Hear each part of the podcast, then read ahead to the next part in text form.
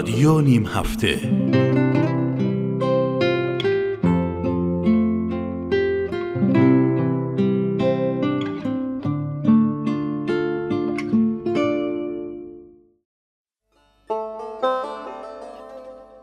بارلاها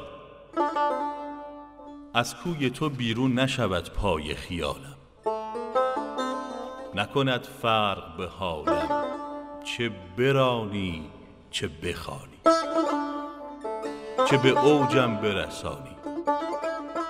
چه به خاکم بکشانی؟ نه من آنم که برنجم نه تو آنی که برانی.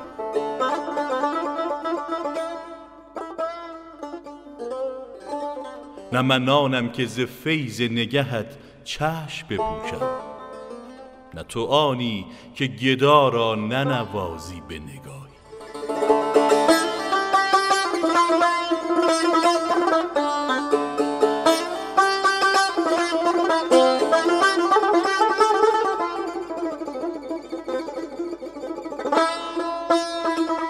در اگر باز نگردد نروم باز به جایی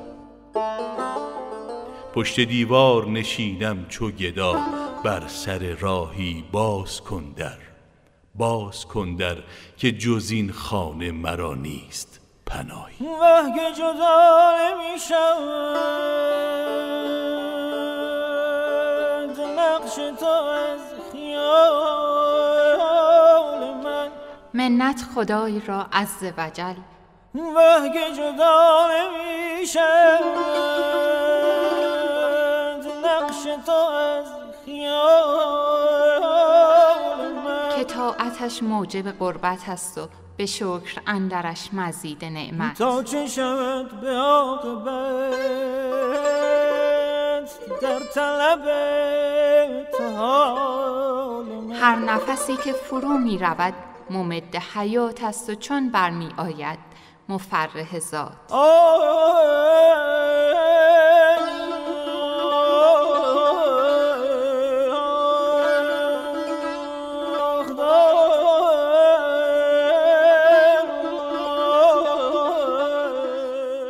پس در هر نفسی دو نعمت موجود است و بر هر نعمتی شکری واجب از دست و زبان که براید که از عهده شکرش به درآید به نام پروردگار بخشایشگر مهرگستر با تقدیم هزاران درود احترام تقدیم به شما شنوندگانی که در قالب رادیو نیم هفته ما رو میشنوید. من سعید حقبین هستم. به اتفاق همکار ارجمندم.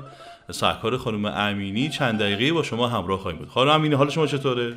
سپاسگزارم جناب حقبین خیلی خوشحالم که در خدمت شما و شنوندگان عزیز هستم تا بتونیم با هم گپ و گفتی و با هم داشته باشیم. انشالله در ماه مبارک رمضان هستیم. ماهترین ماه خدا و امشب قدم به نیمه ماه گذاشتیم. شبی که زیر تلالو کامل نور محتاب هستیم چرا که میلاد سفرهدار مدینه کریم اهل بیت آقای امام حسن مجتبی علیه السلام هست که به همه مردم مخصوصا خیری نیکندیش که در راه انسانیت گام برمیدارن تبریکی ویژه عرض می‌کنم انشالله که بتونیم از این مهربانی ها بیشتر از گذشته خرج بکنیم. حالا همین امشب درباره چی صحبت بکنیم؟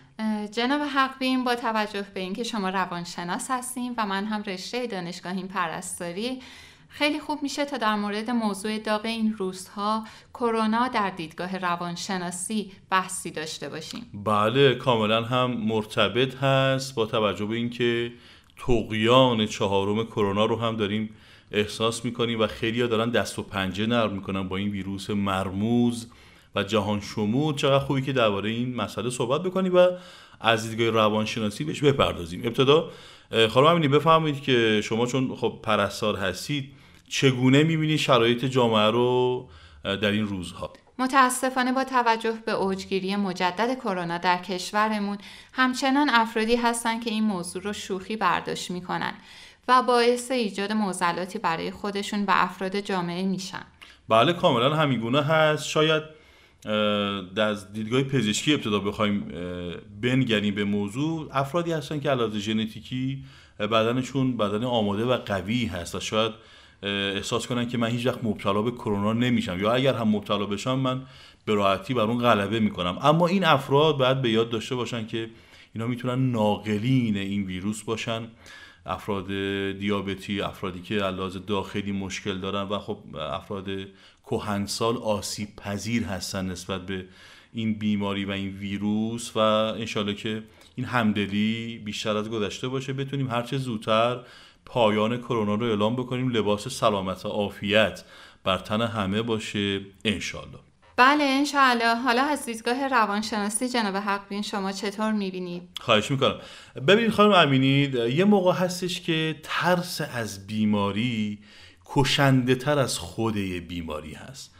شاید افرادی که لحاظ روحی آمادگی ندارن و قابلیت پذیرش نداشته باشن بیشتر آسیب ببینن از یک بیماری. حالا فقط کرونا رو نمیگم ها. کرونا بخشی از این اتفاق هست.